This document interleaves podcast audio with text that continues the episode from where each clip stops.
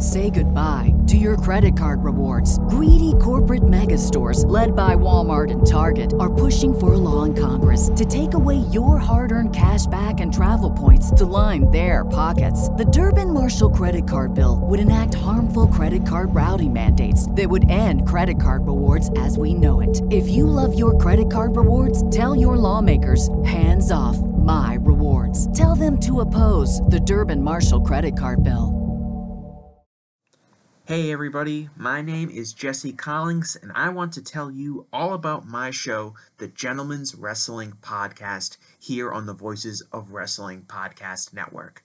On the Gentleman's Wrestling Podcast, we do a thorough analysis on the biggest issues and trends within the pro wrestling industry. We talk a lot about pro wrestling media, we talk a lot about fan culture and wrestling's place within general pop culture, and we talk about the broader influences that are shaping the way we discuss and analyze the pro wrestling industry. We've had some of the brightest minds in the pro wrestling intelligentsia on the show, including WrestleNomics host Brandon Thurston, both Rich Kraetsch and Joe Lanza from the Flagship Wrestling Podcast, Trevor Dame from the Through the Years podcast, and a whole lot more. This isn't a show for hot takes. It's not a show recapping the latest episode of television. This is a show focusing on the biggest topics in pro wrestling and doing a deep dive on the real stories behind the surface level analysis you might find elsewhere. The Gentleman's Wrestling Podcast is available wherever you get your podcasts, and we'd really appreciate it if you gave us a try. Thanks. This podcast is a member of the Voices of Wrestling Podcasting Network. Visit voicesofwrestling.com to hear the rest of our great podcasts, as well as show reviews, columns, opinions, and updates across the world of wrestling.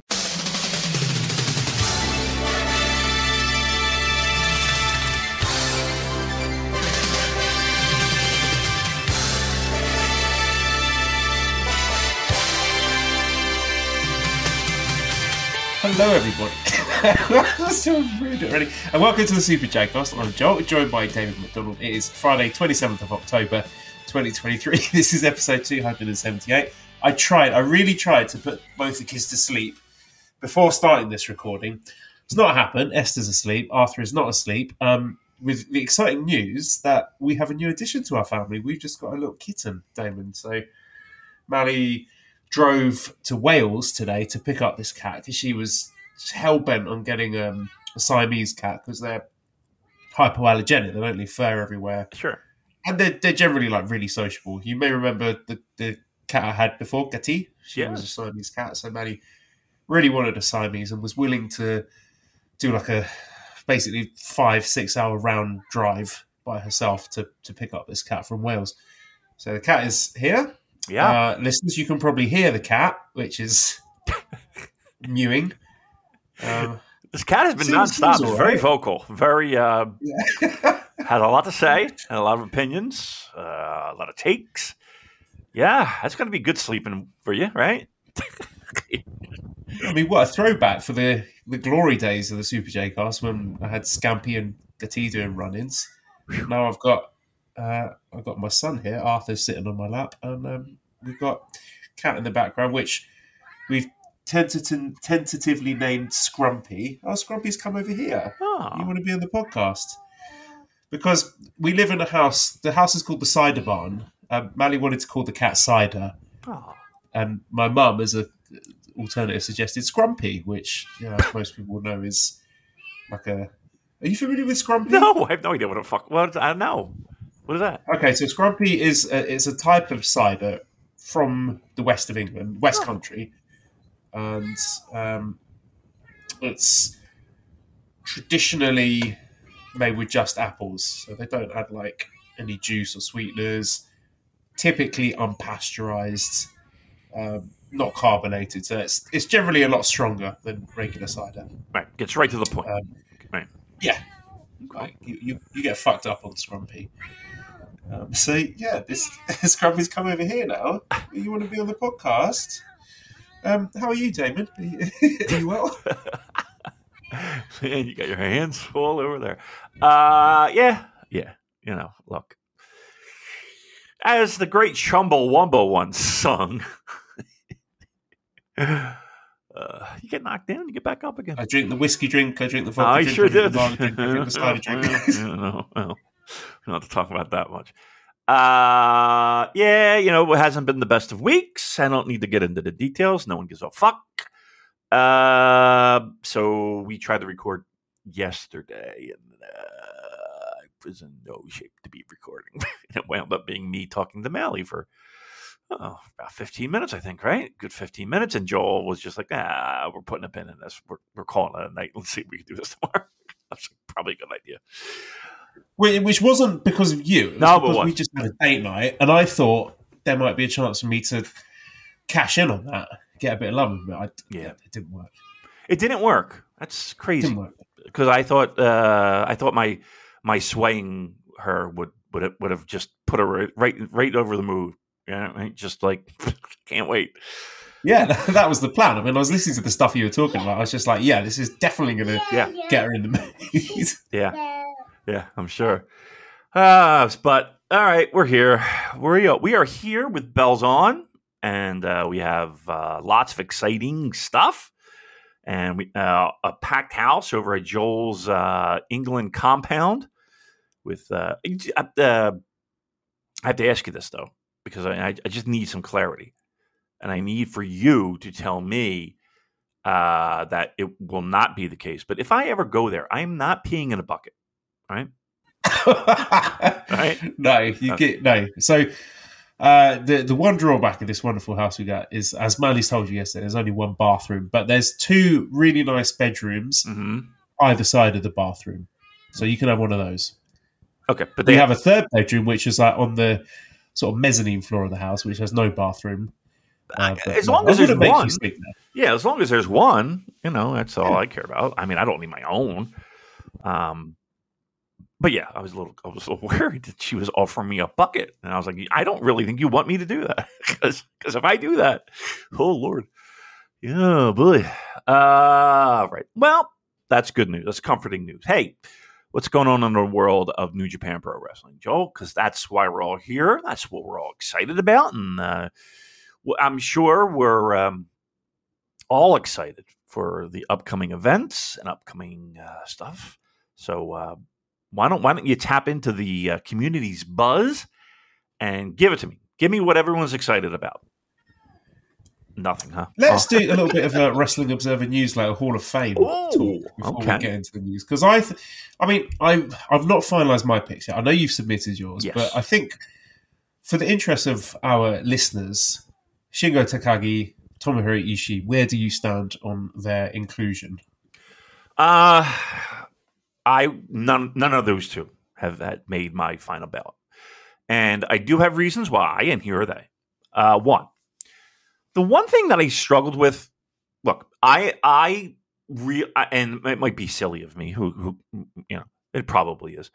Uh, I am a, a definite tough grader when it comes to a Hall of Fame because to me i'm i need the best of the best right?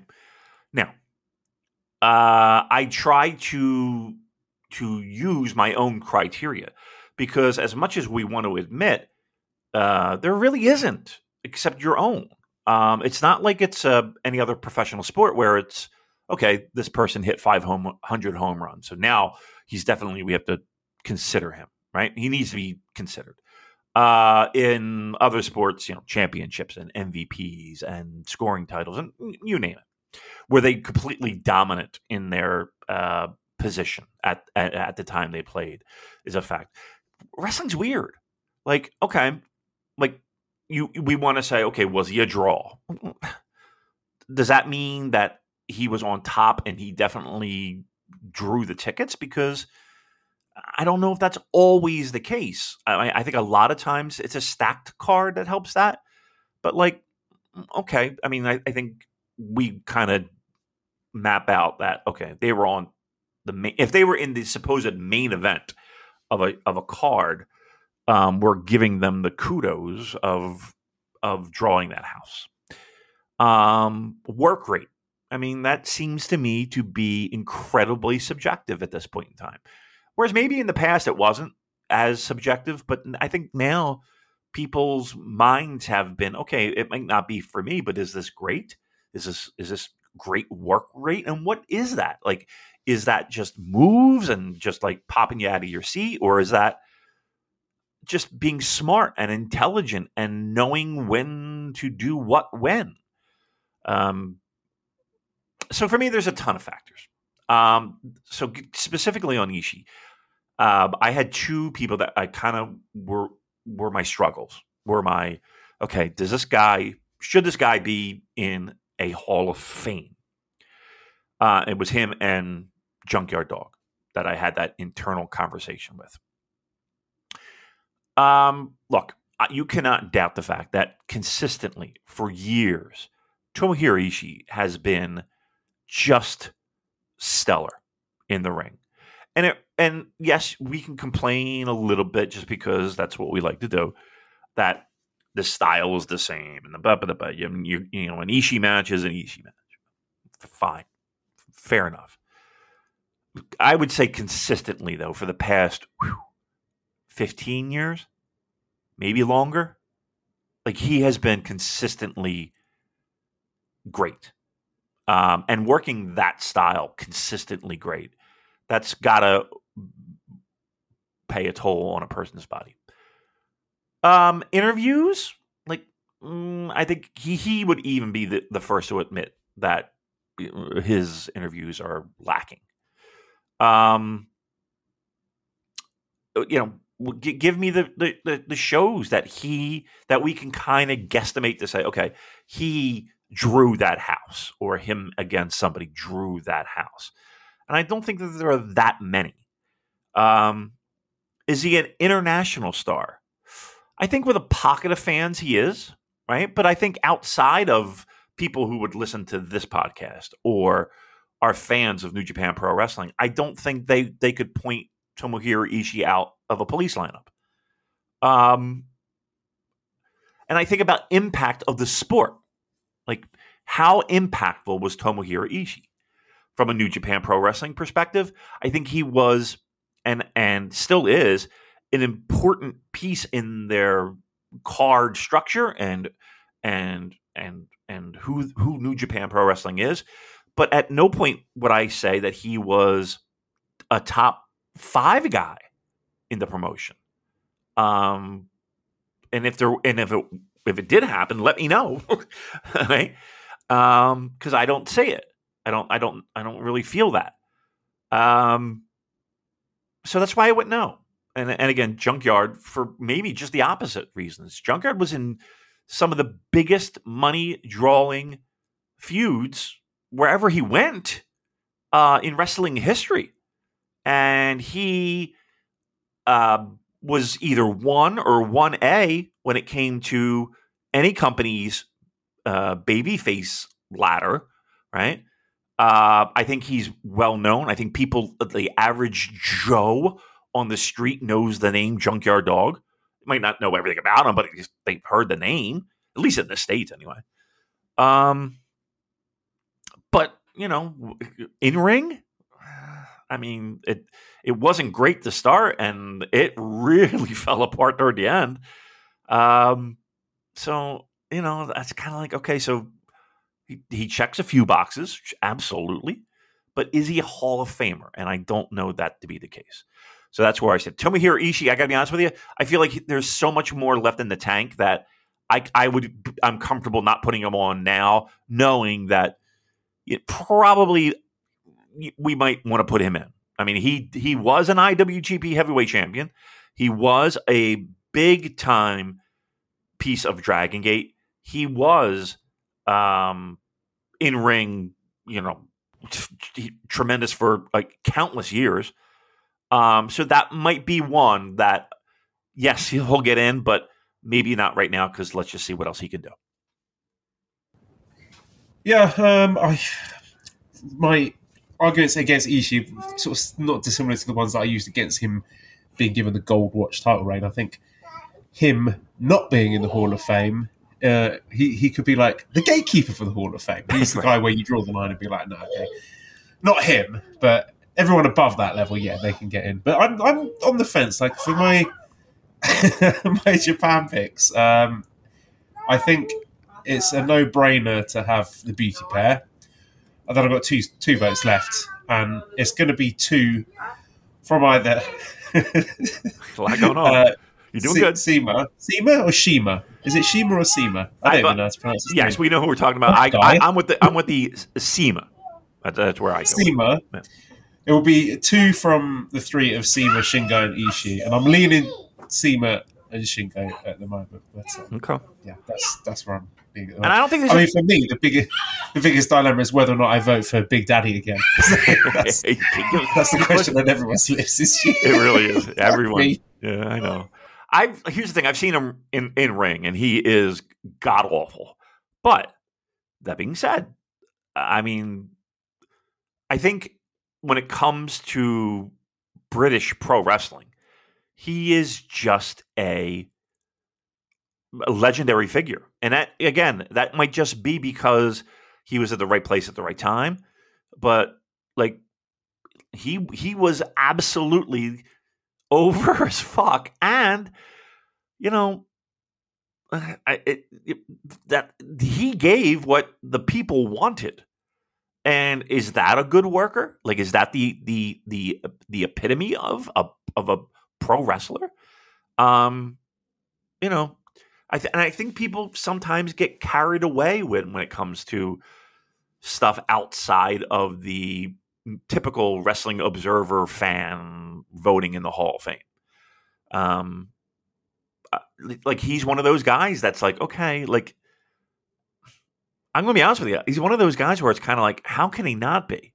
But in the same breath, I don't vote. I don't vote uh, in that category because I just don't feel well enough versed. You know, I just know. And and here's a point to the plus of him being in. I don't follow it. I don't. I'm not really. That's not really my scene. I gotta be honest. I know who he is. I know. I know what he's. What, what like. I know him. So, you know, that's gotta. That's gotta speak volumes. Um, in some cases, and that's that was my junkyard dog ar- argument. You know, people fucking know him, right? People don't know. I don't know. Fuck. eh, I don't even know who else. Is. Jerry Brisco. Like if I walked up to somebody and said, "Hey, you know who Jerry Brisco is?" Hmm, I know hey, do you know who Junkyard Dog is? And they'll start, you know, you know they'll, they'll fucking get into it. And and I think that says something. I think mainstream recognition has to play something. Now, again, if, if that were the case, then well, let's put it this way: the most famous pro wrestlers of all time, Hogan, Cena, Austin, Rock uh, and apparently Jimmy Snuka, because anybody who mentions anything about oh yeah, Jimmy Snuka, um, but but you know what I mean, like, I don't know. So I went in Japan. Uh, I did with the uh, I I went with the Zima. I said Zima because it's funny, uh, but we know Sima Shima, uh, because I think the argument for him is uh, has been stated a trillion times of what he meant to a promotion like like Dragon Gate. Um, the the ring works there, uh, the importance to the promotion.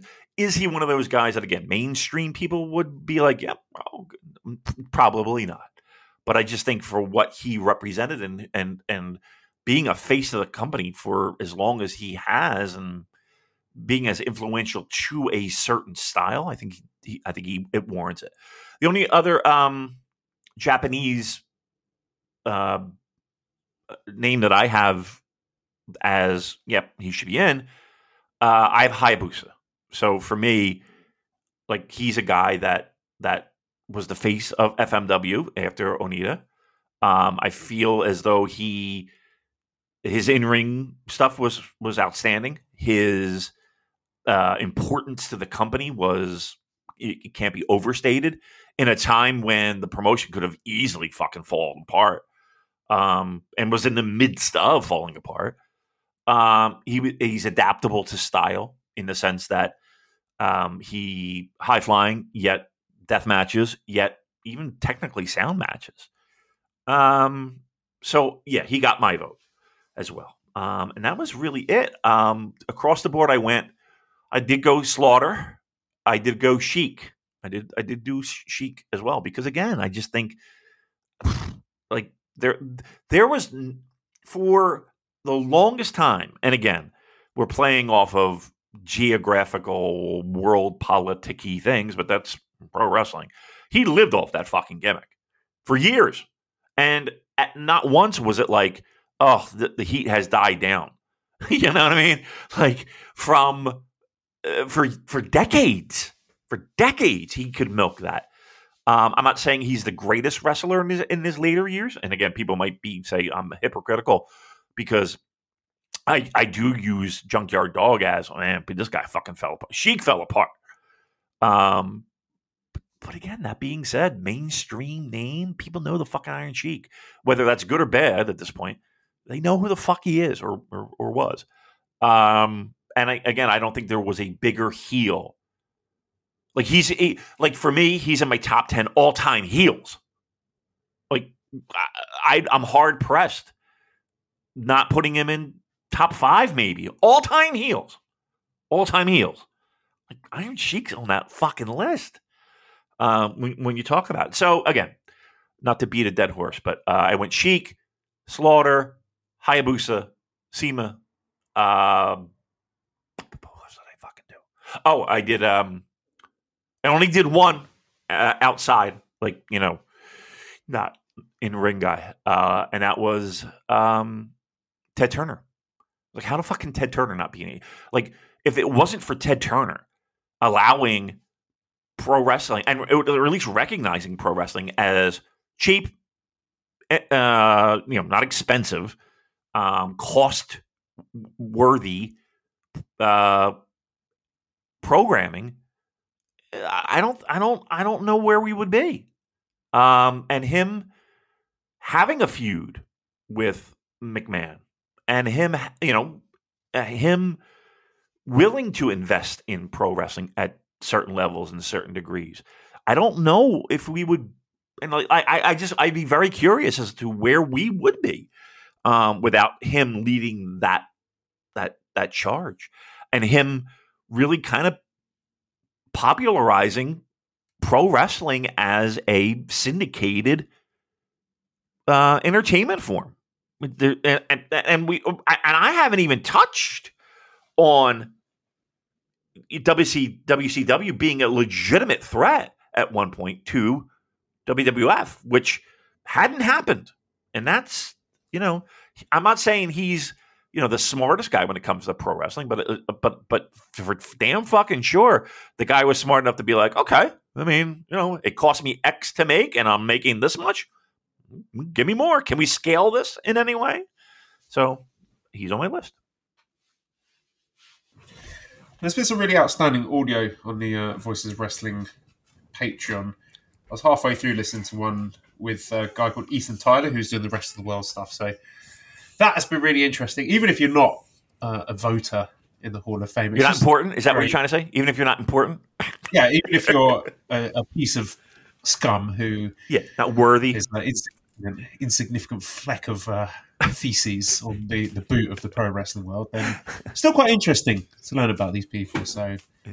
you're not getting. Oh, that, don't I don't care. You're not getting that email from the Juno account. I like the, getting two emails in quick succession, and then the second email saying "use this one" in capital letters. oh, it's like your grandpa, you know, uh, first time. Juno. He, I mean, seriously, Juno's like, well, we can't go out of business. We do have one. Uh, who is this? Is uh, Mr. Dave Meltzer still has an account with us? Oh, okay. Well, let's not shut down doors. Juno. Can you believe? I, I have a Netscape account. Jesus Christ. June. Like, I understand people become attached to an email address and they don't want to change just because they feel that oh, people people won't care, Dave. Trust me, Trust me, if you went Dave Meltzer at Gmail, no one would blink a fucking eye. Actually, I think people would be upset. I think I think there is a little bit of nostalgia and a little bit of um it is a little heartwarming getting that Juno email. you know what I mean? Like you know, because there's, only one person. No one else is sending you an, an, email from a Juno account. It's it's Uncle Dave, and that's a uh, it's somewhat of a warm, comforting feeling. Uh, it's like you're, it's like you know, like your, like your parents baking cookies while you're away on a business trip. It's very comforting, very wholesome. Good job, Dave. Keep, you know what? Keep Juno. Keep the fucking Juno. Keep it. Don't let anybody tell you any different. I'm surprised he's not doing paper ballots. I mean, you could probably modernize this by doing, uh, you know, some Google Forms, but uh, yeah, well, uh, you know, listen, we don't want any hanging chads, do we? Any any, any hanging chads? Ugh. All right. What are we doing? All right. Uh, let's do some wrestling news then. Uh, our favorite Rainmaker, Kazuchika Okada, made an appearance on AEW Dynamite, mm-hmm. and it seems like the direction is him and Bryan Danielson having a rematch at Tokyo Dome. How are you feeling about that? Well, I think everyone knows how I feel. I think the match will be. I mean, I think the injury kind of lent itself to the very good possibility of rematches, right? Uh, and multiple ones. And do I like the fact that um, we're relying on AEW talent to be in the ring with one of our top stars? Um, depends, honestly. You would think logic would kind of have you think that uh, our own or Debray will be uh, looking at the Tokyo Dome lights I would hope, but we'll see. Um, look, it's not like it's not like in the history of Wrestle Kingdom and wrestling at the Tokyo Dome, mind you, you you that you don't have matches like this, right? It's, There's nothing strange about that, and we've seen you can go through just about every single Wrestle Kingdom and be like, okay, well, there's there's one you can put in that bucket, and there's another match you can put in that bucket, and and you can go back to you know near beginnings. So um, it doesn't necessarily rub me the wrong way. I just feel like it's more of I, I don't want it to help perpetuate a relationship that I don't think we benefit from. Um, but the match itself, I mean, look, I, I don't, I, I, I, don't expect anything but it being great. I really don't. I think it will be. Um, to say that it's something that has my juices flowing, I don't know. I'm okay.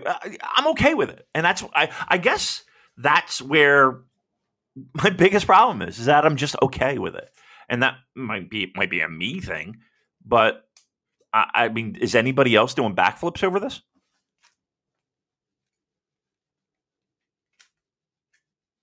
Uh, I think if you liked the first match, then you will probably like this. Yeah. sizzling hot potatoes. I didn't really care for the first one. This one can't be any worse, surely. I mean, because the finish was really weird because of the injury, but um, yeah. yeah. I think it's got to do better than that for me. Um, again, I've said before, I don't have the nostalgia for Danielson, so I don't rate him as highly as most wrestling fans seem to do. So not something particularly exciting for me. I was hoping for him, uh, Okada defending the Never Six Man titles in some sort of dream match against what the Road Warriors. I don't know, like the corpse of the Road Warriors. Um, yeah, why not? yeah, that's me. Probably want to do worse than some of them. Um, nah, I think uh, all kidding aside, you need to have Okada in a singles match in a, in a, in in the biggest show of the year. Like to, to I think it would be a sin to put him in a tag match in, at the Dome. He's got to go singles. Um, and I think here's the thing: Bryan Danielson is a outstanding pro wrestler.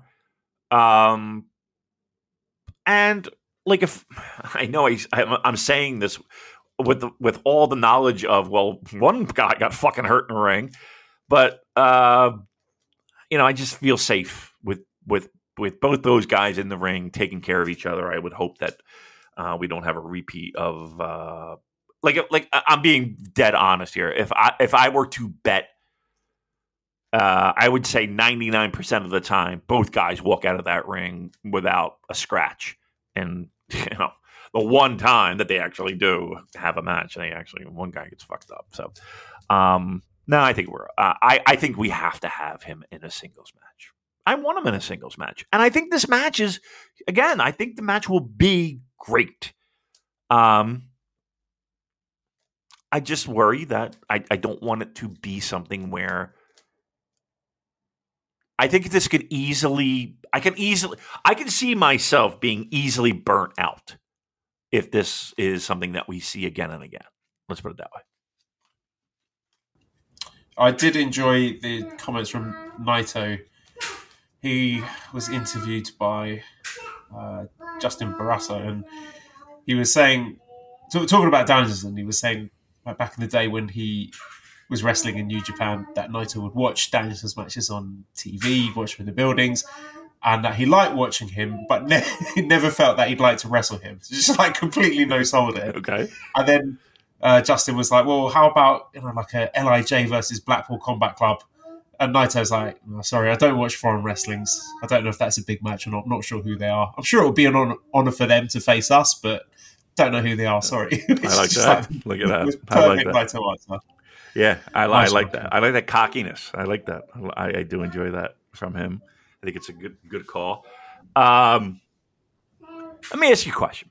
If you had the opportunity to, I don't think I would be like I, I wouldn't be running around thrilled that I'm interviewing a guy like Naito, I, or just about any New Japan guy. Like, what? What am I? I need a translator. I need, you know what I mean? Like, what am I going to do it through Google Voice or whatever the fuck the translation service?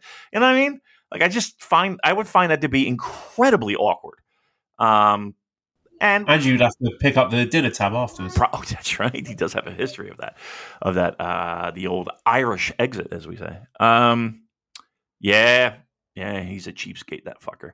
So yeah, I think uh, I don't, I, I don't know. I mean, listen, he good for them if that that's what. I, but I would be like, mm, I don't, I'm good. Because what do you do with that? How do you work that? He's not going to get any of our dick jokes, right? like, or maybe he would. I don't know. All right, but that's that. Uh, good for them. Yeah, yeah, yeah. All right, well, uh, let's pop in and see how we're getting on with the Super Junior Tag League. So we've had four shows so far. Uh, there's been some interesting nuggets from the undercards. Oscar Leube and Yuto Nakashima are teaming up. They're referred to now as Youngbloods, and apparently they're making a a, a pledge, a, pl- a play for World Tag League entry. So keep an eye on that. I don't know if they are planning to send both of those guys on the traditional excursion, but even if it's just a, a young lion tag team, don't be shocked if we see young bloods in World Tag League Well, later on this year. no problem there. I mean, I don't think anybody's complaining about that, right? No, no, I think Oscar in particular is really starting to grow into the role of monster-like worker, which as a sort of counterpoint to Hikuleo, who's a very different sort of wrestler. Mm. Oscar seems to have more of that monster in him, so I'm really excited to see how he develops. And uh, Yuto, for his part, did an excellent version of the uh, Joya dance in uh, a backstage comment under direction from Yota Tsuji. So maybe they can do that. Maybe they can do some dancing. That's the highlights. That's been the highlights of, of Junior Tag League. Um, you know, it's funny that you mentioned monsters and and uh, like I was kind of thinking that to me that's one of the elements that New Japan is desperately lacking. Not to get not to be you know old nostalgia Damon, but you know you look back in time and there were and it, there was always that element of that those dangerous ass kicking heels that they would bring over, whether it be again Abby, Brody, Hansen, Vader, Bigelow, Steve Williams, Terry Gordy. Except, the list goes on. Uh, the Steiners, um, just guys who will kick your fucking head in, um, as opposed to I don't know guys who are maybe a little bit more finesse. Like I miss that element of we're, we're going to beat the shit out of you.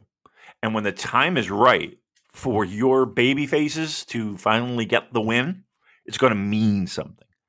Um, there is going to be a physical fight for them to to get a win. Like I miss that, and I don't think like I, I'm hard pressed to think of a guy even in New Japan right now that kind of fits that mold. I would have thought. Uh, well, I, I think the bigger problem is is that who would you tap? Like who would you like? Who would be, who fits that mold that they can bring in? Who fits that description? And it's like I don't know of anybody that that that is that person. Uh, do you? Well, they did have Jonah last year, but mm. yeah, that was, that yeah, that was probably. I, I, think yeah, Gabe Kidd has that monster in him, and I think he and Alex Coughlin have that sort of crazy energy about them, like you know, Killer Elite Squad did. There's a sort of recent comparison. Yeah, but they're not tall. They're not monsters. Yeah, no, yeah, you know right. what I mean. He's a buzzhole, your little Tasmanian devil, but he's not this fucking beast that will just you you got to get through. Um, I don't know. They, should give Joe Kratos a chance, man. I, I, really think every time he's been in Japan, he seems to yeah well for himself. Yeah, that's not. I mean, that's not a bad name. But, you know, I just uh, like I don't know who that person would be that would be even close to being available. But yeah, the, probably the last one we had that was of that cut of that cloth was was Jonah. And what a disappointment that fucking turned out to be. I mean, you know, in, in the end, but it was like that could have been really great and it was it was on its way to being pretty fucking fun. Um, and then you know, the check writing happened, and away we go. But what an after! Like, is he even uh, like? What is he doing now? I, I, have no idea what he's doing now. Like, I, I, you you could tell me that he's like working in a pizza shop somewhere, and I'd be like, okay, I don't I don't know. Is he still in WWE? Yeah, I last I heard is he the Miz's bodyguard or something. I oh my lord! I don't watch that crap, Damon. All right, Bronson Reed. Let's no, I don't even want to Google it. I don't care. That's how little I care. All right, all right. Listen, I don't want to make you mad. Uh, all right, so that's that. Uh, how have you been enjoying the tag league so far? Yeah, it's been good. I mean, I think it's the the highlights have been the double header at Korakuen, and that always tends to happen on these tours where you get a little peak with the Korakuen shows, mm. then a dip, and then it sort of peaks again towards the end of the tournament. And I suspect it's going to follow that trend. But I've been enjoying it. It's been the palate cleanser that I needed after I sort of got myself in a bit of a, a negative funk about the product, which, yeah. you know, maybe I was sort of unreasonably harsh in the sort of post G1 doldrums that we usually get. But this has been a breath of fresh air. Um, you know, we'll get on to talking about the actual junior tag teams themselves, but uh, there's been a lot of good stuff, even outside of the tournament that I've enjoyed. I've enjoyed the Ren and Shota Umino team. Mm. They're looking promising. The crowd are really getting into them, and I'm keeping a keen eye on Shota because he has been talking about wanting to wrestle Jon Moxley at Wrestle Kingdom. I don't know if that's going to happen. I still think that we're going to get the the least interesting option of Will Ospreay probably losing the US title to John Moxley at Wrestle Kingdom. I hate, I hate that with a passion of a thousand burning suns. But if they want to do the correct booking, that is to have Shota beat Will Ospreay for the title, and then successfully defend it against John Moxley. Oh yes, come on yeah. at, Wrestle Kingdom. Right. Give me that. You know he's ready. Let's let's, let's go. What are we waiting for? So, uh, but as is always the case, the, the caveat for this is that a lot of the time in New Japan, it's guys just saying shit. But um, right. that to me, that's a match that would excite me. Shota versus Mox at Wrestle Kingdom. Fuck yeah, sign me up for that. But uh, probably not going to happen. Yeah, I know, I know, and I guess that's that's one of the things that kind of gets under my skin at this point. The but yeah, what you laid out is a thousand times more exciting to me. The idea of Will like Will doesn't just have to lose at Wrestle Kingdom. You know what I mean? Like Will could drop the belt before that in a fucking banger of a match, and then Shota can fucking defend that title against John Moxley. And you know, I don't even think he has to win. What he has to do is he has to show sandpaper and grit and and and Moxley's a great guy to do that with, right? Like he doesn't have to win. Let me repeat that. He does not have to win, but what he does have to do is have a performance where the fans are just a thousand percent behind him and he, he and he gives it back in spades you know what i mean like he gives it back just as much as as the fans are are, are willing it and then he loses but he still has that that fire and and he's established again as i call it the sandpaper he doesn't have to go out there and pin john Moxley. It, that would be great. I would have no problem with that either. But he doesn't have to. So if there's a sticking point or this contention that Tony Khan has to have people winning on these shows, you can still satisfy that. Do exactly what you predict or or, or proposed, um, and everyone wins in the end. Everyone wins in the end. I, I, I but yet we're if if again nothing is set in stone, but if the direction is Will versus Moxley, I'm going to be dead serious. I don't care. I don't care because it means nothing to me. It means absolutely. It doesn't. How does it help? It's an AEW program. Okay, but that's uh, yeah, that, that's me agreeing with you. Yeah. Like I, I'm done having Tony Khan offer matches at Wrestle Kingdom, which I don't think benefit New Japan. Yeah, yeah. I mean, I look. We've done several shows about it, and we've beat it to death. Um, so we'll spare you guys the uh, the pain and the agony, but that's really what it boils down to. And I'll go so far as to say this: it is completely not needed. Wrestle Kingdom can be great with or without John Moxley. I don't. I don't know if anybody knows that. It can be. Um, and it and if we're bringing in John Moxley, if we're bringing him in, let's have it be something that means something to the company in its future, as opposed to winning a title and it going away. And okay, you know, let's work on helping us, right? Let's work on helping us. Uh, some other little bits and pieces from the undercard. Taichi Still saying he's got unfinished business with Show over KPW, and Kanemaru still very cross with Kanemaru for that betrayal. Uh, still seeing lots of Callum Newman, who I think is improving week by week. Again, he's a guy that I would be curious to see if they can squeeze him into World Tag League somehow. I think that would be really nice spot for him. Uh, I'm not sure if they've got him pegged as a, a, junior or a heavyweight at this point, but he's definitely got the frame to be a, a heavyweight in long term future. Uh, Hiromu has picked up the DDT Ironman Heavy Metal Weight Championship, which is one of those 24 7 gimmick titles. So he's getting rolled up and inside cradled left, right, and centre, uh, which don't know how I feel about that. I feel it's sort of detracting from him as being the junior champion, but I. I don't expect it to interfere with um, major New Japan storylines too much. I think it's just a bit of fluff for the undercards. Yep. Um, speaking of undercards, we had a, a really great match with uh, Zack Sabre Jr. defending his TV title against uh, Oleg Boltin. I don't know if you had a chance to see this one, but Zack gave Oleg a lot there. It was a really interesting mix of styles. And Oleg Boltin is a guy who, again, I'm really curious. Is he going to be sent on the typical excursion? You know, is he going to go abroad, or is he a guy that they're just going to be like, no, he's he's ready, and yeah.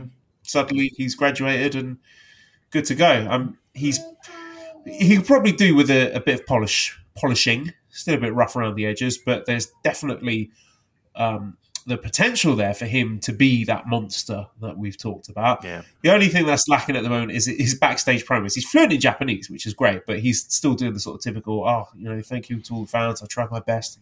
Not quite there yet. So I think uh, if and when he graduates, that's got to stop. He's got to be just like go full on yeah. mental just you know lean hard. I wanted to be basically like Zangief from Street Fighter Two. That is what I want. I know that reference. Um, yeah, uh, and correct me if I'm wrong. He is not like he's. It's not like he's 21. He's isn't he like 30? Uh, yeah. I think let's have a look up his age. Yeah, I think he's. I think he's, uh, he's born 1993. Yeah, he's 30. Okay. I mean, I'm not saying that he's an old man, mind you, but like we are we you know we're going to have to move a little quicker than than than maybe we are normally and comfortable doing. Uh, but yeah, I think that's that's got like if they do that right, he is a guy that can be just like what we were talking about. Um, be a bit of a fucking problem. That would be nice. That would be really nice. Um, I don't know if you're bringing this up uh, later on, but uh, on the on the uh, bouncing around the United States or whatever, you know, bouncing around uh, pro wrestling to steal a bit from uh, the flagship. Did you check out um, Will and Speedball, Mike Bailey? Uh, I didn't know. Was it any good? That was something I would I would say go out of your way to watch. In fact, maybe tomorrow morning you might want to just while kids are still asleep, might want to just pop that on. It was very good, very good. Um, look, I said it before. The, the the best relationship New Japan Pro Wrestling has is with Impact. Swear to God, um, that's a relationship I can I can get behind. Uh, and yeah, that no, but uh, uh, no joke. Get go out of your way to watch. And and once again, it's it's great that he's that that Will is in there with dance partners that can fucking go. Will Ospreay, if he doesn't win Wrestler of the Year, it's a travesty. It's an absolute fucking travesty. Uh, and also, yes, speaking of uh, Oleg, there were some really great sequences with him wrestling against Great-O-Khan in uh, sort of opening stages of their multi-man tag matches. Yeah, uh, I would love to see that um, sort of piggyback into a, an extended feud because they've got that sort of both of them the, the, amateur background, which I thought was great, and I think there's a lot of potential there. Uh, Great-O-Khan, for his part, he has been uh, talking about challenging. Oh my god, this is the worst! Like you're doing good. you are doing good. You're doing good. You're you're you're. I'm no selling it. I'm going to keep going. Right, uh, uh, Great-O-Khan has been talking about defeating John Moxley and then challenging MJF for the AEW title. Now, this I think you can firmly file away under. yeah, yeah. I, I, I, look, guys, guys, just saying shit. Yeah, um, yeah. yeah just, I, am not holding my breath for Great-O-Khan versus MJF for the AEW title. Wouldn't that be something? Probably the sort of stuff MJF would like. I mean, he's doing sort of lowest common denominator, um, silly, gimmicky comedy matches. I mean, I would say Yano is probably sort of more along the sort of in keeping with the MJF vision for what pro wrestling should be. But right. you know, O-Khan is not too far on that the same side of the spectrum. Can I ask you a question? What time is it over there? Uh, it is 10 p.m. Okay. I've tried to put the boy to bed, like normal time. Esther asleep straight away. Arthur's just not having it today. I think it's just sort of the vibes from having the cat here. He's sure. just too excited by it. Oh, everybody's excited. Yep, yep. And the cat, I mean, I, the cat hasn't shut up yet. How are you going to sleep? How are you going to sleep? How do you do it? How do you do it? Listen, do you need a little vacation? I'll go to the upstairs. Listen, all you got to the chamber pot. All you got to do is just yes or no. Do you need, do you need a little vaca- vacation? You know, a little holiday? Do you need to get away? What for the? Yep, yep. What a literal holiday or podcast holiday? No, no, no. A, a literal. Do you need? Do you need? Um, do you need a little GoFundMe? Get a little side trip? No, I, huh? Yeah. No, okay. No, I'm on my half term break. I'm, I'm, having a lovely week. Actually. All right, I'm just saying. CC. I did this morning. I I baked some uh, Paw Patrol cupcakes with Esther. That was a lot of fun. Even though I hate Paw Patrol, um, don't like what it what? symbolises. What does it symbolise? But it's a dog, isn't it? It's like they're police dogs, aren't they? And I just don't like the connotations of that. Oh, come on, relax, will you please? Jesus Christ, it's a cartoon. Fair it? enough. Yeah, Jeez, I don't, I don't even let her watch it. It's just she, she has become aware of it just mm. from sort of cultural osmosis. So we Look, did that. As, as, as the great Blur would sing, you're taking the fun out of everything. Thank you. uh, yeah, we had a nice walk in the park. We had um, kids putting their Wellington boots on and splashing in muddy oh, puddles. That's fun. You know, these are the sort of things we didn't get to do in, in Bangkok. So, yeah. um, uh, my mum came round. Well, my parents came round. They made she made some uh, lovely Jewish chicken soup with um, that sounds good. Knedlich matzo balls. Oh, come really on! Good. I'm in on that. Can she cook? Can she can she put together a meal? Yeah. Oh. She's still got it. She still got it. She still got it. I love that. That's a great line. She still got it. I love it. All right, good. Well, listen. Every time I'm eating her food. Listen, uh, it, there's a FedEx place, I'm sure, right near you, buddy. Just anytime you're ready. just, just whew, right over, uh, overnight. Um, yeah, let's get into the Super Junior Tag itself, right. which I have really been enjoying. And I think the Junior Tag division has been, and this is not a hot take, I think plenty of people would agree with me, probably the best booked division in New Japan this yep. year. Yep. And just the strength and depth that they've got. I don't want to say just for the junior division, for the junior tag division specifically, has been a real strength for New Japan this year. It's been and the, I think it's been the best thing. It's been the best thing in the company, Joe. Like it's it, it, it's I don't know if anyone else has the creative say in that division. You know, kind of like Liger did back in the you know the early '90s. Um, and Choshu would you know take care of the heavies. Um, I don't know if there's any dynamic like that, but if there is, somebody's doing something right. Because to me, it's been the most, it's been undoubtedly the most interesting, uh, consistent division in in in the in, in the, the entire year, the entire year. Yeah, and I think this tournament is sort of a celebration of that, and I think everything has been. I think the the floor is high.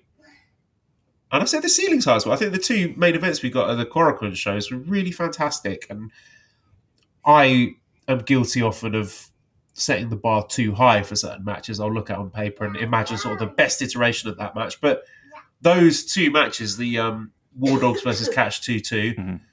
and it was um, LIJ against Wato and Despy. I thought they were great, really fantastic matches. And um, yeah, it was the very much the palate cleanser that I needed for me to sort of appreciate that. Yeah, there's a lot of good stuff going on in New Japan, and the future's bright. You know, looking at the young talent here, where we've got Fujita is only 21, Akira's 23. There's a few guys who are 26, so Kevin Knight and um, that Drilla Moloney, and who's the other guy who's 26? Uh, Wato, of course. Yeah, so I think there's a lot of really good young talent there, mixing up with a good sort of blend of veterans. And there's no real dead weight in this tournament. I think everyone has justified their inclusion to some extent. Um, so, yeah, I mean, let's get into talking about some of the teams. So, the current standings at the moment, we have House of Torture, Show, and Kanemaru with six points. They've been booked sort of pretty evenly, where we've had um, Kanemaru picking up one fall. Shows picked up two falls, but he also was on the receiving end of the one match that they lost. So they're being booked fairly evenly. Um, not been great. I mean, it's it's House of Torture stuff. I'm not going to be um, banging the drum for it this time, but they had some quite creative spots. I enjoyed um, Kanemaru doing a sort of mid-air whiskey spray when Kevin Knight was doing some sort of flying move. I can't remember what it was, but that, I thought that was really creative. And uh, of course, we had Show trying to counter Yo doing the whiskey spray on him uh, and Yo tried to spit the whiskey back into Show's mouth, and it looked like they were kissing. Mm. And that was really good as well. I like that because you know at the heart of it, all feuds in New Japan Pro Wrestling are based on um, sort of homoeroticism. It really more they needed to that, uh, more they needed to that, the better. Correct me if I'm wrong, but sexually, isn't that known as a snowball? Is what they performed.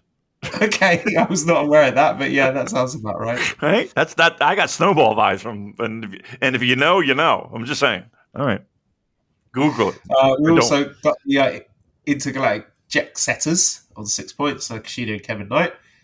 Kushida's been good. He's been really solid. And Kevin Knight, man, I know we blow smoke up his ass every single time we talk about him, but he's just getting better and better. Like if you compare how he's wrestling now to how he was in Best of the Super Juniors, where in Super Juniors you could really see those rough edges. You could see where the room for improvement was in his game. He is really tightening things up and is wrestling very crisply. I love, you know, my favourite word, crisp, but it is very crisp. It's very clean.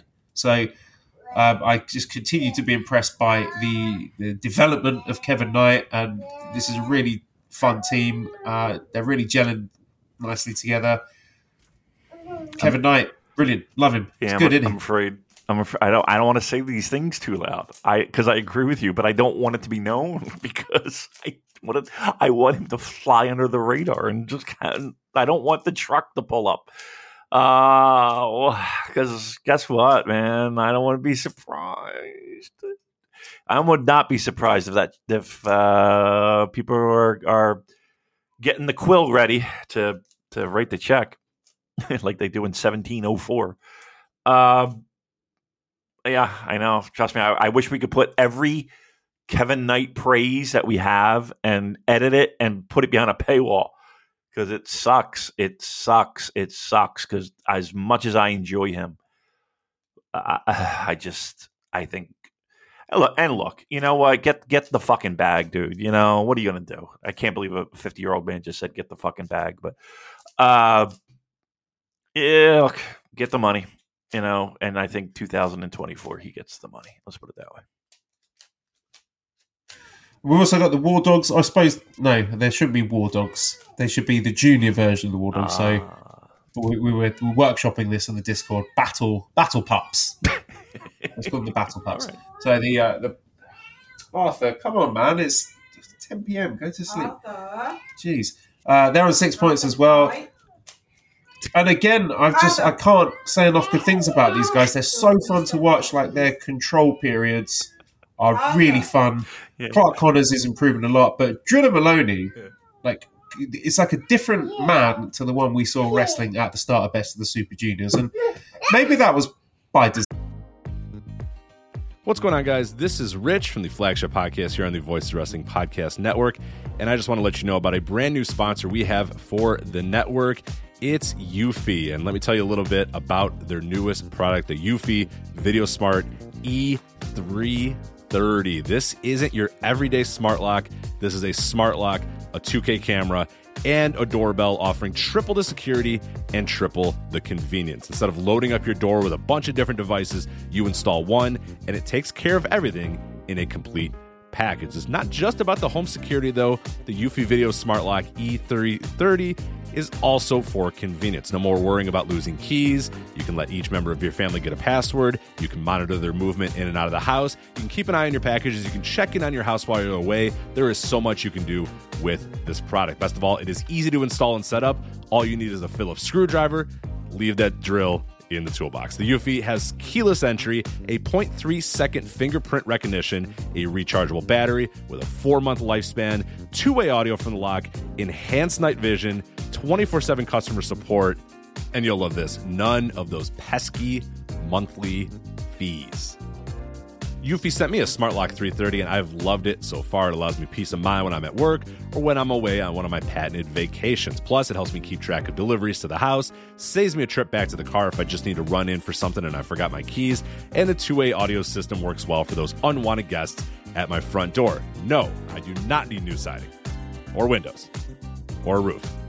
Thank you, though. You can simply tell them you aren't interested from the comfort of your couch. Now, are you ready to ditch the others and join the Eufy revolution?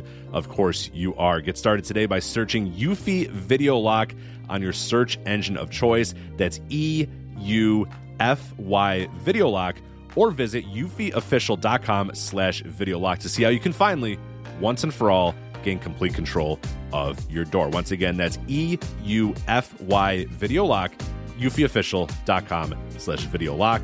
And we thank them for sponsoring the Voice Wrestling Podcast Network. Say goodbye to your credit card rewards. Greedy corporate mega stores, led by Walmart and Target, are pushing for a law in Congress to take away your hard earned cash back and travel points to line their pockets. The Durbin Marshall credit card bill would enact harmful credit card routing mandates that would end credit card rewards as we know it. If you love your credit card rewards, tell your lawmakers hands off my rewards. Tell them to oppose the Durbin Marshall credit card bill design. You know, he was trying to do the United Empire thing, and now he's he's really coming to his own, wrestling this sort of heel bully Bullet Club style, and it just fits like a glove for him. And he just he he just owns the ring as soon as he steps up. Not even the ring, the arena. He just he looks like he belongs there. Just the confidence he's exuding, the the way he wrestles as well, just like absolute powerhouse. Just bullying people, ragdolling them. The, the the driller killer move has become one of my favorite moves in New Japan at the moment. The the creativity of the spots they come up with just tremendous. Um, they, you know, I worried when they took the belts off Catch Two Two, but now with Connors and Moloney, they look like they've been wrestling together for years. But it's, you know, it's been a matter of months. I just I love these guys. They're so fun to watch. I, I agree with everything you say. Um, I, I will say this though: it's I am laughing my ass off because it sounds like you're all locked into one bathroom, and it's the, the greatest thing is Mally sitting next to you, just being like, Arthur, shut up, go to bed. I know this. This is, might be the most absurd audio I've ever done in the history of the podcast. We've had sort of individual runners before, right? We've had we've had singular cat runners. There's some times where there's been two cat runners. Right. There've been child runners. There've been wife runners. but we've never had all three at the same time. I mean, This is like a fucking house to watch a lumberjack match. like there's no concept that we're having us doing a show at all. There's absolutely no like like this is not. Oh, it's so funny. Oh, it kills me. You put It's, it is arguably worse than the audio we produced last night, I don't and. I didn't think that was possible. I still have it. We can, I can always throw that one up. I think I actually do. I do. It's like um, it's like in limbo right now. It's like uh, it hasn't been saved, but I, I think it's all still there. So I will be definitely have to delete that. But yes, um, yes. The point being, um, I agree with every one of your points. I, I just my head, which I just cannot get over what I was hearing uh, with uh, everything around me. So a little distracted by that, but nonetheless, I would agree with you a thousand percent. Uh, we've also got El Desperado and Master Wato on six points. And um, I was just howling at the entrance that they did where Wato's coming out to his music and just Despy refuses to come out. Wato's got a custom printed t shirt with him and Despy on the front. And then he sort of dragging Despy out from backstage, and Despy said, "No, cut the music. I want to come out by myself to my music." And he's refusing to wear the t-shirt. I thought, "Oh, this is hilarious. This is great." But then I realized this is just basically like the Bro Chacho storyline. This is Yeah. this is the MJF Adam Cole thing just being run through a, New Japan lens, and I, I felt a bit dirty uh, enjoying it. But um, they don't do it very often, and and I just I've, I'm just loving the dynamics between these two with El Desperado. Still, he, he still sort of does he hate Wato? I don't know. He's sort of building up a grudging respect for him, and Wato just really almost sort of changing the way he's working. Like I think he is leaning into his goofiness, Okay. but doing it in a way where he's really owning it and just be- seeming a lot more confident. like and- self-deprecating humor, maybe ish. Yeah, Okay. but also, I, I mean, I was discussing this with Jay Michael, and he said he he noticed Wato's doing different un-Wato like things. Like he, he thinks he's seeing a bit scrappier with examples that he gave, like Wato coming in and attacking Musashi from behind in a sort of Suzuki Gun esque manner, not allowing Bushi a clean rope break. Um, he, as he called it, a cheeky feistiness, maybe sort of Hmm. absorbing that, uh, you know, the the Despy style. So, yeah, I, I think this is a lot of fun. I think we're sort of day by day, match by match, seeing that synergy improve and them sort of taking on things that Wato suggested, like the spine buster into the Suten Kaku German suplex. So they've also been featured in most of the main events of this tour. And I don't know if they necessarily need to win this tournament, but I think they'd be a really great option to go on and challenge for Wrestle Kingdom. Hmm. It's hard to pick between them and Catch 2 2 at the moment, but I would definitely expect them to be in the mix together. And I don't know what the end game is. Like, is it better to have these guys winning tag league, junior tag league, and then winning the junior tag titles, or is there going to be some sort of breakdown at some point and they start feuding again? And like, I don't know, the winner faces Hiromu at Wrestle Kingdom or something. What, what do you think would be a fitting end game? You know, I like the idea of them not getting along and it it leading to them having a match where it it it and I, know I know I've mentioned it before, uh, and I've mentioned it earlier on on this particular show that sandpaper and grit and like what who better opponent right? than than a guy who, for fun, you know, will show up on a fucking freedom show and and and uh, get hacked to death. So, yeah, I mean, I, that might be like the missing element, and maybe we're getting little tastes of it, and maybe we're getting little little snippets of it, but there's a lot of guys you can go down that roster that I feel could benefit from something like that. Like honestly, all of those guys that that feel like they're all lumped in that one kind of pot, and and trust me, in that same pot is are are guys that probably don't deserve it because you know we're we're we're building for better things and better days with them leading the charge, but uh, that that's an element that is has been missing from a lot of guys' games, whether it be Wato, whether it be Yo, whether it be uh, whom you know, like that's that's something that's that's desperately needed for a lot of these guys to evolve.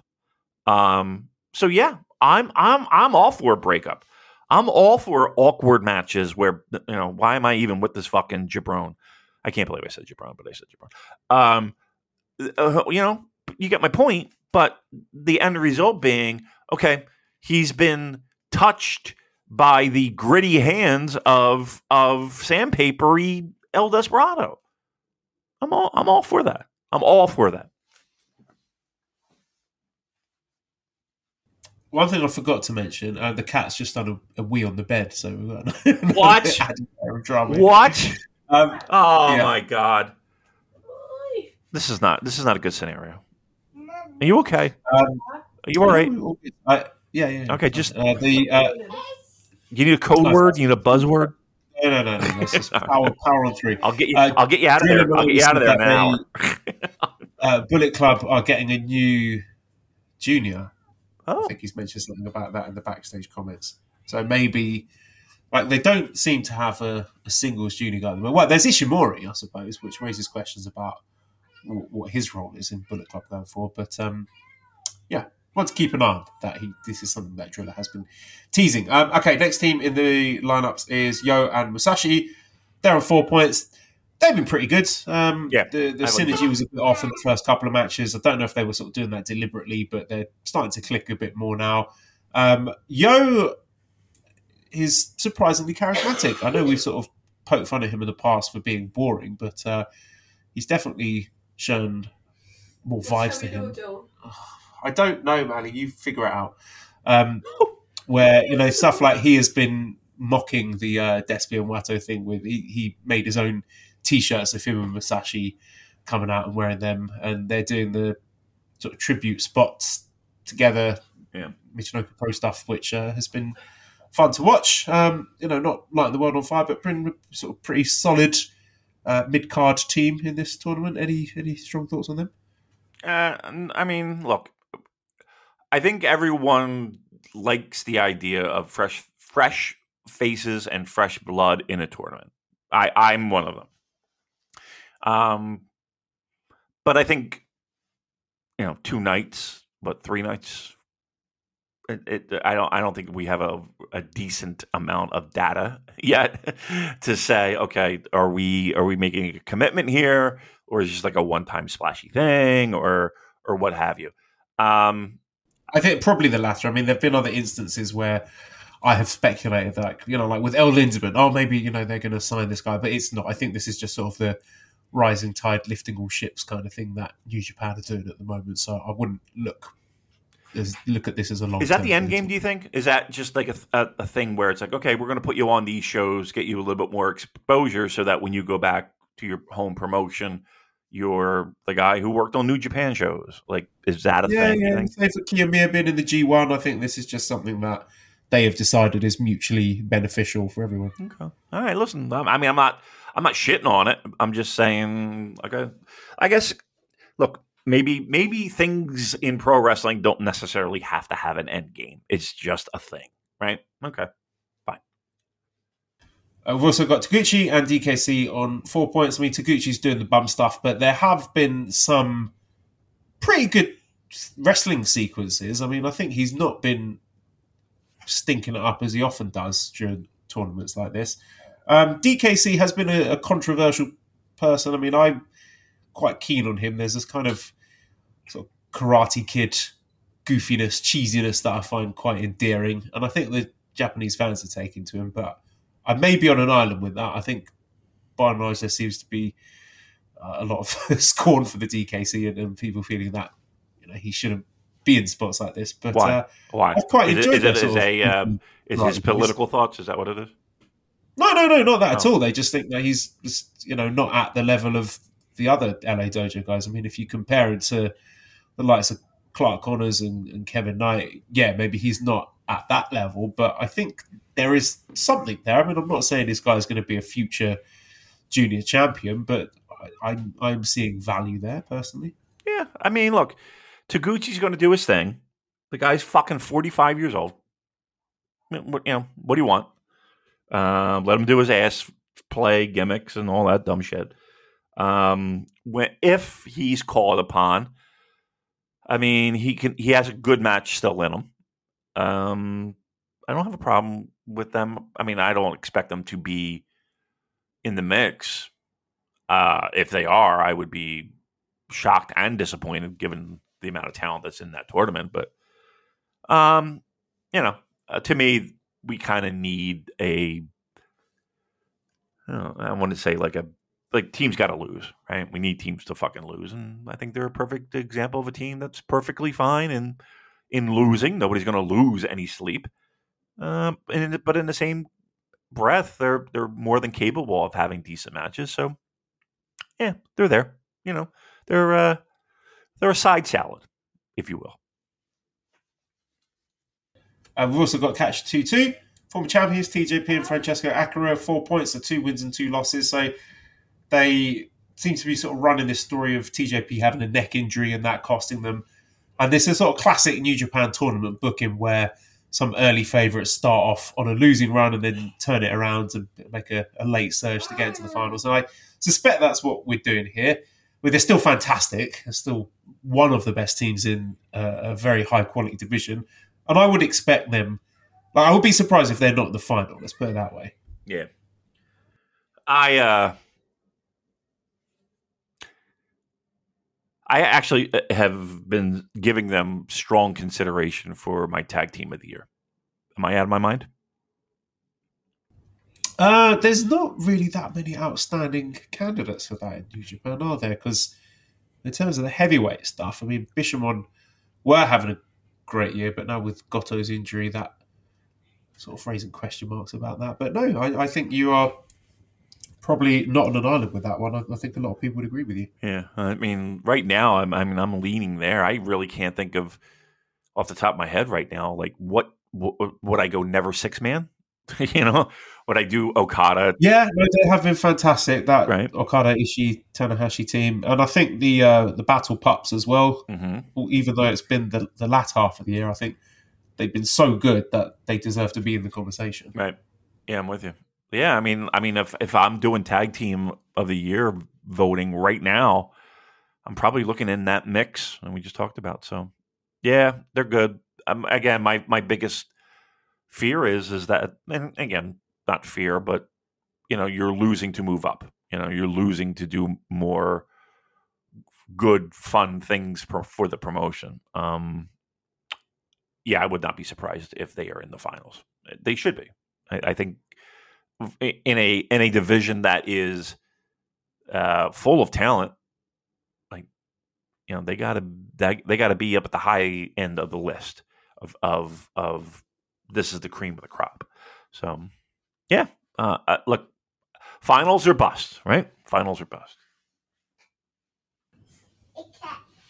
Update: Arthur is has got Mally's phone and is taking a video of the Ah, cat. there you go. And he's taking videos of me. Ah, he knows how to work it. Uh, he seems to have, like he's not actually recording. Okay, He's activated the camera function. got you. So he, yeah, he's got someone. He's not even two years old yet. This is scary. Yeah. Um, okay, next team we've got Lij team Bushi and Titan who have one win, so they've got two points, uh, three losses. So they're the sort of team that can just sort of fade into the background, but when they get the tap on the shoulder, they absolutely kill it. So the match that they had with Desperado Wato with all those sort of relationships going into that match, um, it was just fucking tremendous. And Titan, he's got such a high ceiling.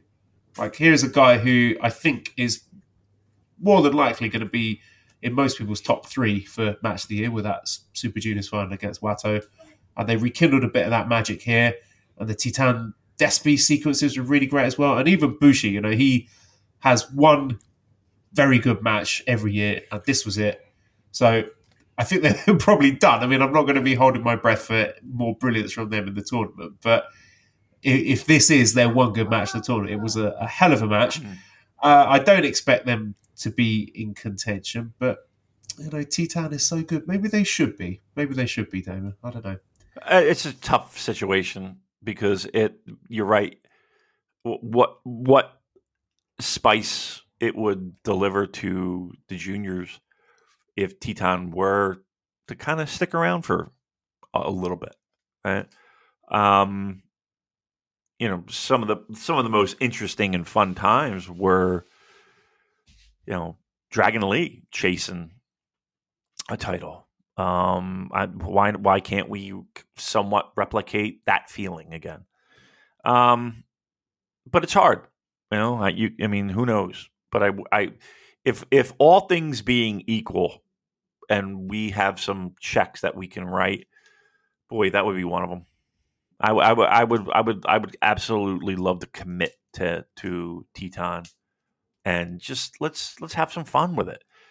You know, let's let's let's have a nice challenge and even possibly, you know, give him a junior title. Now, again, I understand that we are in the in the middle of a Hiromu streak, but yeah, he's a guy that just I don't know. I mean, is his value really in being brought in in special occasions, or like could could New Japan really value from a guy like that? And I I, I think the latter. I really do.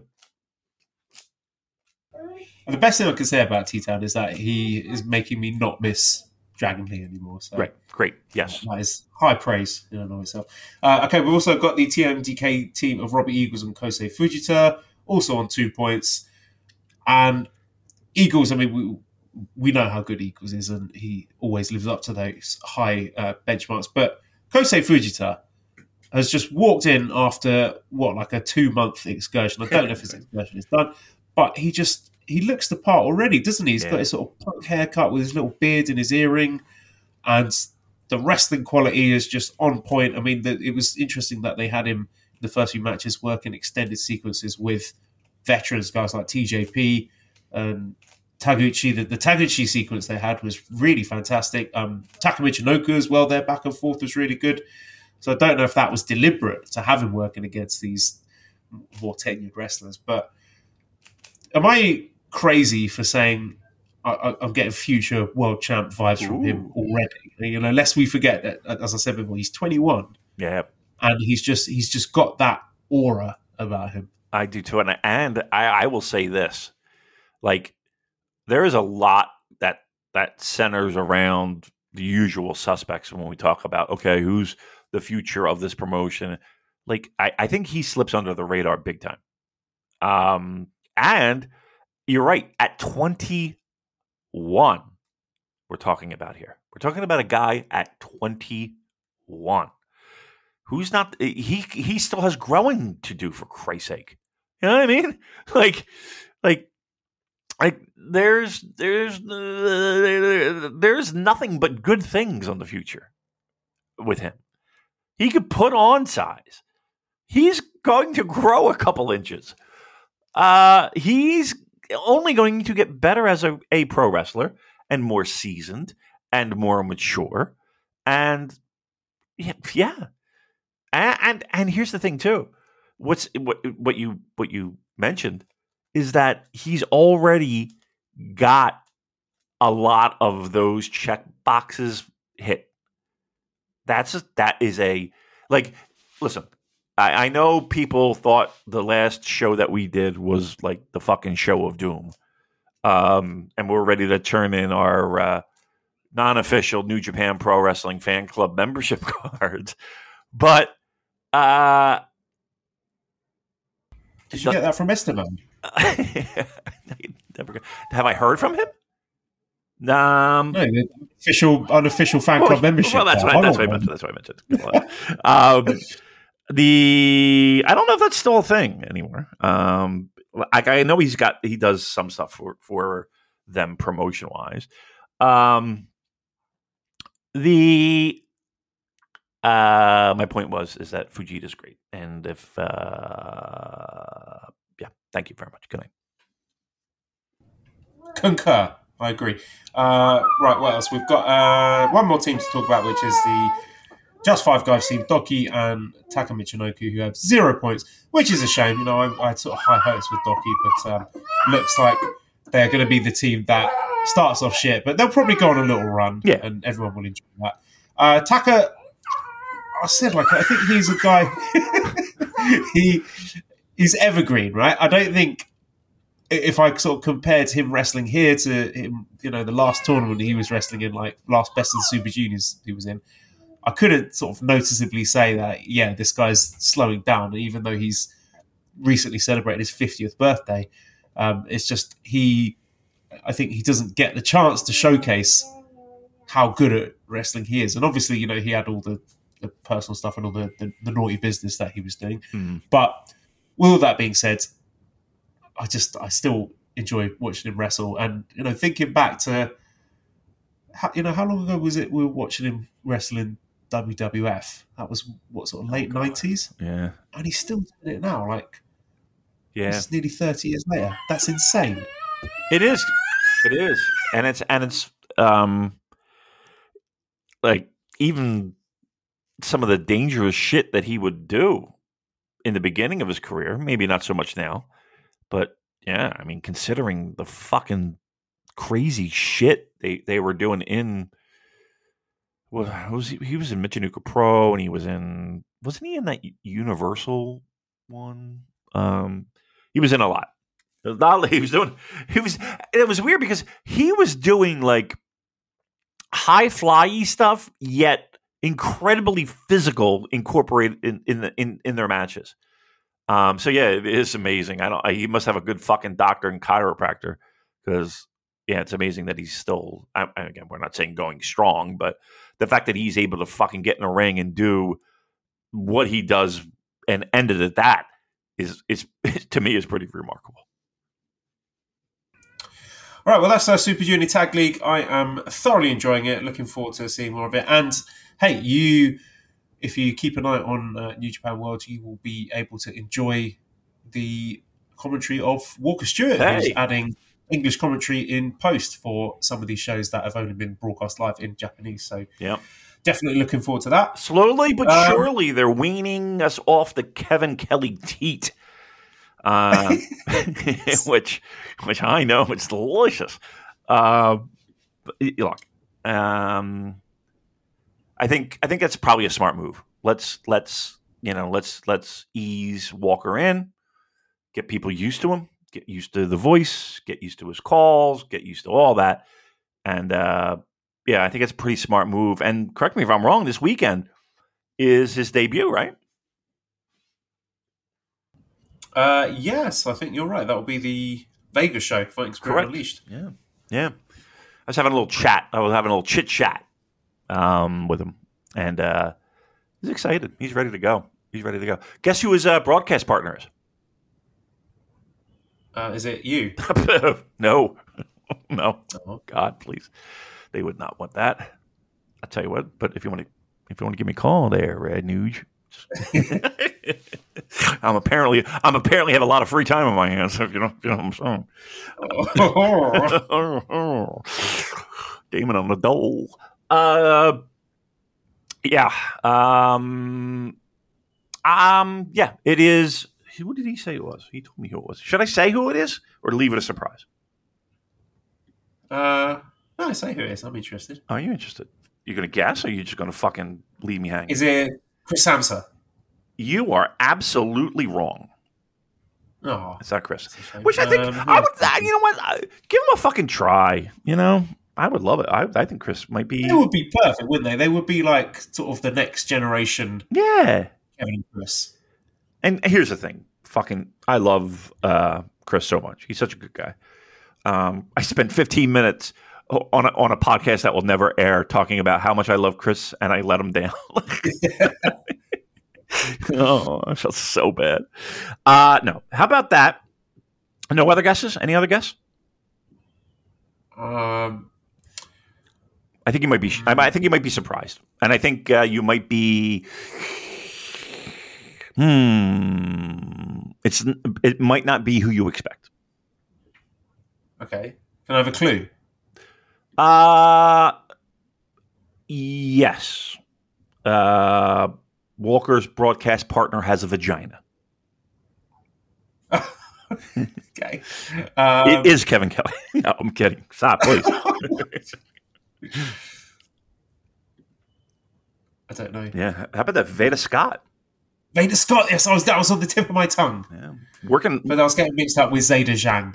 All My right. Zetas and my Vaders. Yeah, I mean it's confusing. I get it. Uh, yeah, I mean, I don't know if this is the official first.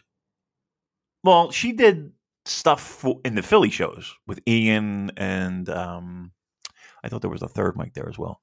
I could be wrong, but yeah, um, it feels like uh, she's getting more and more work on these, um, at, le- at the very least, U.S.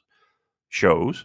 Uh, yeah, I mean, good for her. I mean, finding. A, here's the thing: the hardest thing is finding a way to stay in the mix uh, and find and finding new opportunities when you you might already be, you know, it it might feel like you- got one foot on the banana peel and the other one going out the fucking door when it comes to maybe like a wrestling career or a managerial career or, or something along those lines. So to be able to find a groove, uh, be good, improve, et cetera, et cetera, um, and then you know, kind of getting the trust at least of others to to to do commentating. I think it's good. I think it's well, listen. Hey, uh, look here. Uh, here's here's what it is, and here's where I am a little bit nervous. If if I'm being truthful, it's two people that, um, while it's my understanding they have worked together in the past, um, like it's we're we're debuting both you know so so like like i it's not that i'm going to sit here and give them a fucking pass but know that in my head i know that that's going to be an uphill climb because both of them are sitting at a desk that they've never sat at before for for a company for this company. Like, like obviously they've done they've done color and and and and play by play for other promotions but again they're both being debuted sort of kind of at the same time. So you know you like i'm sure that they're trying to get their chops in you know okay you know to know when to bounce off each other but um i you know i i think i have to grade them on a curve if i'm doing any grading whatsoever uh just for that fact. It feels it feels like they have a lot against them. So so if they knock the ball out of the park which i hope they do uh i think that i, I might have to give them a little extra credit given the circumstances not gonna lie. Uh, while we've been talking, actually, news has popped up on the Wrestling Observer that Osprey is expected to sign with AEW when his NJPW deal expires. Which is it's not really news, is it? I mean, it's pretty much what we expected, right? who i'm sorry i i, I was distracted who's who, who are we talking about Osprey Yep. expected to sign with AEW Yes. when his New Japan deal expires. Yeah. No, I mean that's the the uh, as as of what the twenty seventh at five forty one here on the East Coast. Uh, uh, there's been no indication that anything has changed from that. Let's put it that way. Um, that's that's all we know at this point. So, if that does happen, uh, it's not like we haven't been forewarned. If it doesn't happen, uh, great bonus, fantastic. You know, we all got worked. Woohoo! Yay! Whoopity doo. Uh, and he stays around. So I'm hoping. I'm hoping for the latter. I want to be wrong. I want to be so fucking wrong. I want to be so wrong that uh, I will walk around with a scarlet L, if you will. Uh, I got no problem with that. None. None. Uh, but all signs point the other way. All right, well, let's uh, preview the Saturday show, right. which uh, is uh, in Las Vegas in Sam's Town Live, Dump. Fighting Spirit Unleashed. So we have a kickoff match, one, a strong survivor match produced by the NJPW Academy. So I think this is the guys who've been training under Rocky. So we've got Matt Vandergriff against Buck Skinner. And another kickoff match where we have the Team Filthy Boys back in action. Danny Limelight, Royce Isaacs, and Jorel Nelson against Balian Aki, Titus Alexander, and Jacob Austin Young. Uh, big fan of Jacob. Looking forward to seeing him wrestling again. And yeah, good to see West Coast Wrecking Crew uh, getting back on a New Japan show. I would really love for them to be in World Tag League, but it seems like the company maybe not as high on them as, as I am, which is a shame. But uh, there you go. Then into the main cards, we have a strong openweight championship number one contenders four way match. So we've got Satoshi Kojima, Fred Rosser, Jeff Cobb, and Alex Coughlin.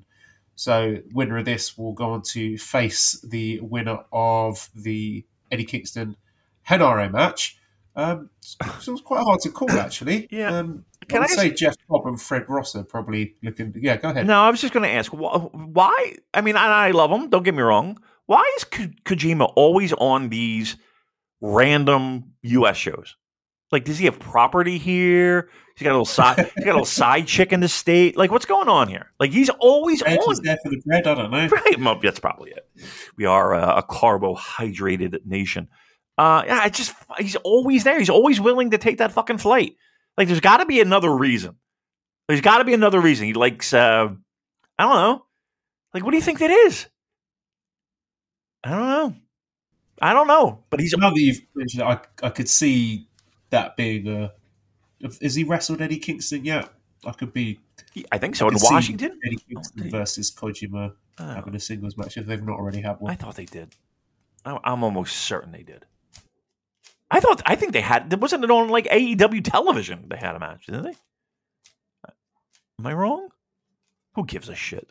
Um, yeah, but he's always on these shows. It's weird. I just, it's a weird fucking thing. And again, uh, look, you go down that fucking match. You might as well call it the match of guys that are deserving but can't get a fucking break in New Japan Pro Wrestling.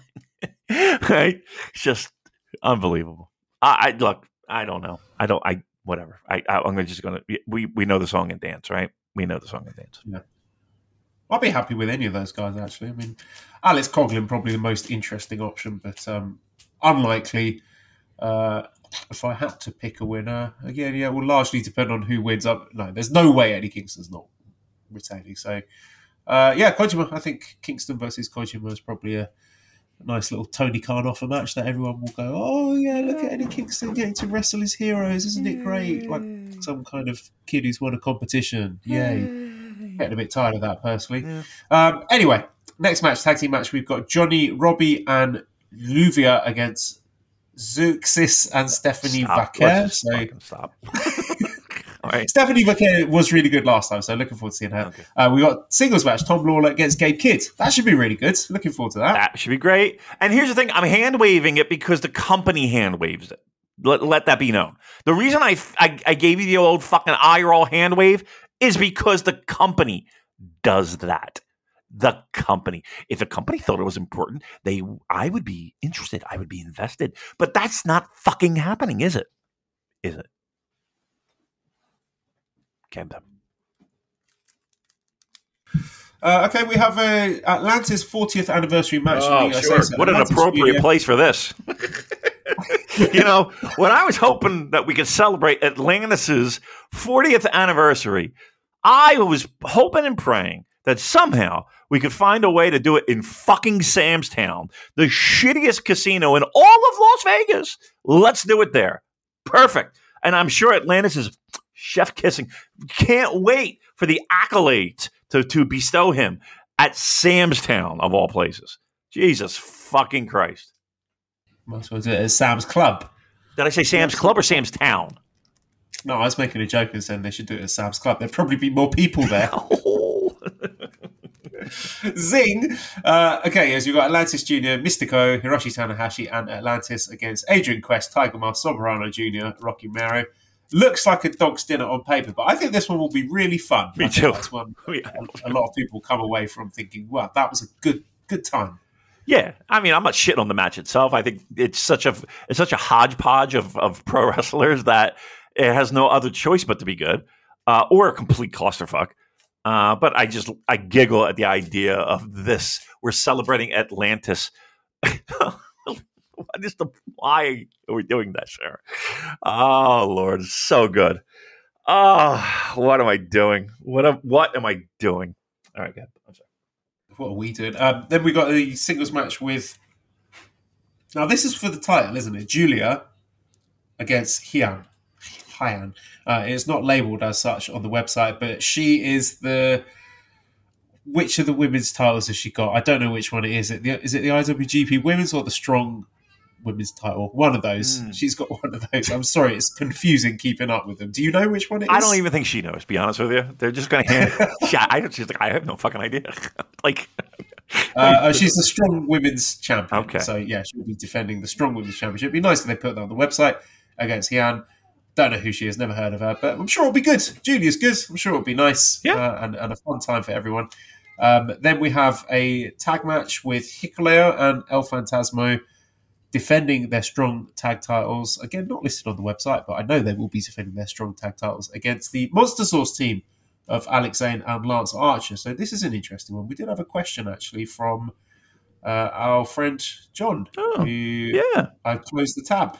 But uh, I know he was asking. He's a big Lance Archer fan. sure is. Uh, I'm going to find it. It was saying that asking about the Monster Sauce team, what is the likelihood of Archer Zayne, aka Monster Sauce, becoming a real thing? So I suppose, I mean, if they win these strong open weight titles, then that maybe would make it more likely for them to be a long term thing. I I could see them getting booked for World Tag League. I mean, Archer is a guy that they love bringing over. He was in I like last him. year. I think I like Lance Archer.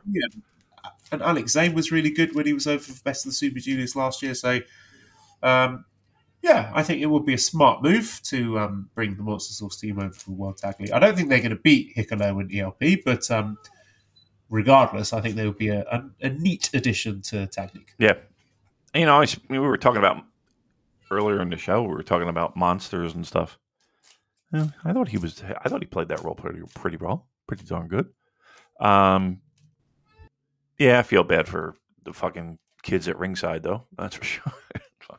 Um, the- is, Is he allowed to on them Yeah. anymore? I hope so. Uh, I uh, I don't I don't see. I don't. I don't. I, look, I don't. Maybe, but I don't see them being a uh, a full time thing. I, I I would have no problem with them being a full time thing, but I, I just I don't I don't see it happening. Just don't don't see that. And then we got the strong open weight championship, Eddie Kingston defending against Henare. And I feel like, you know, the the quality of these Henare singles matches depends on how much his opponent is willing to give. Because we've seen matches against guys like Shingo and Ishii and even Mikey Nicholls, guys who are willing to sort of play into that style and have a you know proper banger, that these matches are spectacular. But I don't know if Eddie Kingston is going to do that. And I am, my suspicion is that Eddie Kingston's just going to be like, ah, come on, let's just get in and out, 10 minutes. Don't want to get hurt, otherwise Tony's going to get pissed off. Uh, and I don't think he will do all the cool shit that Henare usually likes to do in his matches. So I'm a little bit skeptical on this one. And uh, yeah, zero chance that Henare wins. He should win. I think it'd be much more interesting if he did win, but this is the, the uh, AEW partnership. Yay. Yeah, it's uh yeah. I mean, I wonder. uh I, I will say this, and I'm going to leave it at, at this. I'm not going to allow for further speculation on my own part or anyone else's part.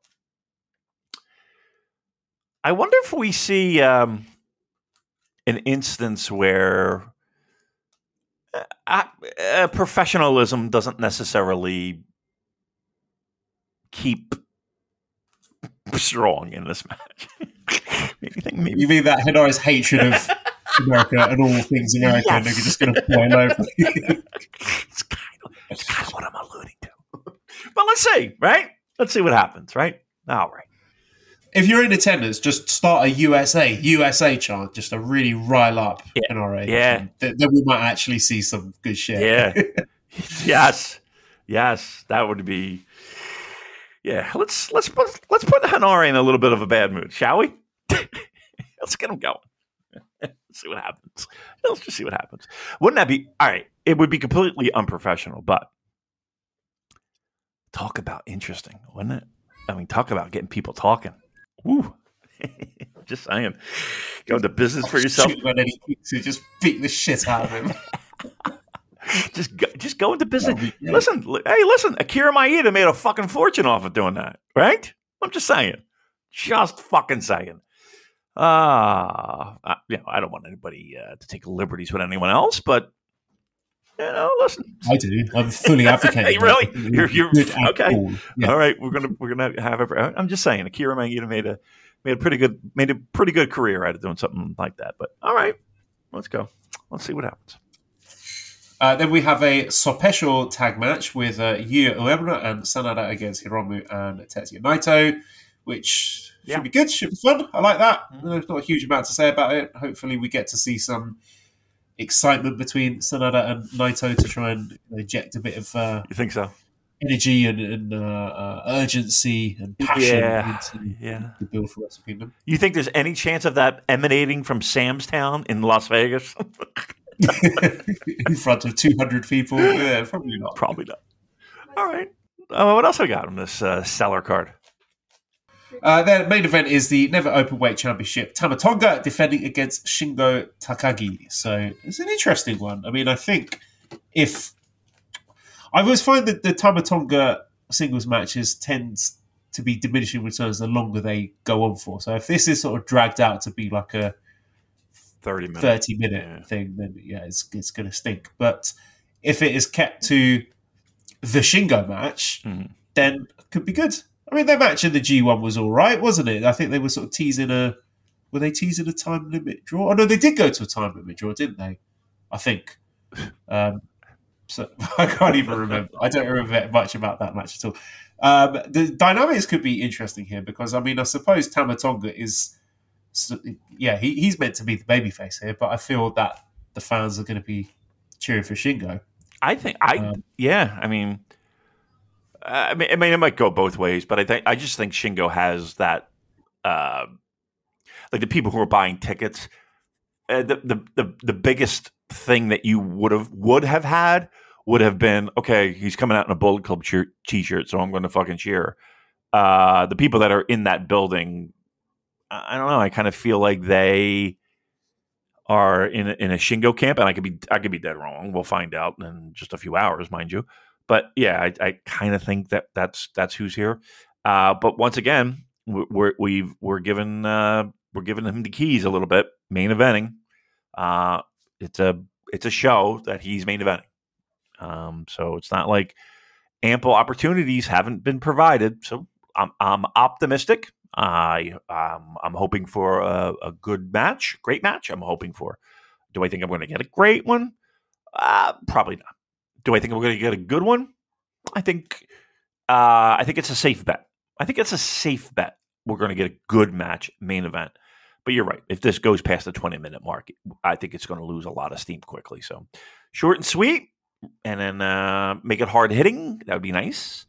And then uh, yeah, we'll see what happens. It's hard to call a winner, though, isn't it? I mean, I don't see a clear Wrestle Kingdom program for either of these guys because I, f- I thought it was going to be Finlay against ELP for the Never title, but then Finlay dropped it. Right.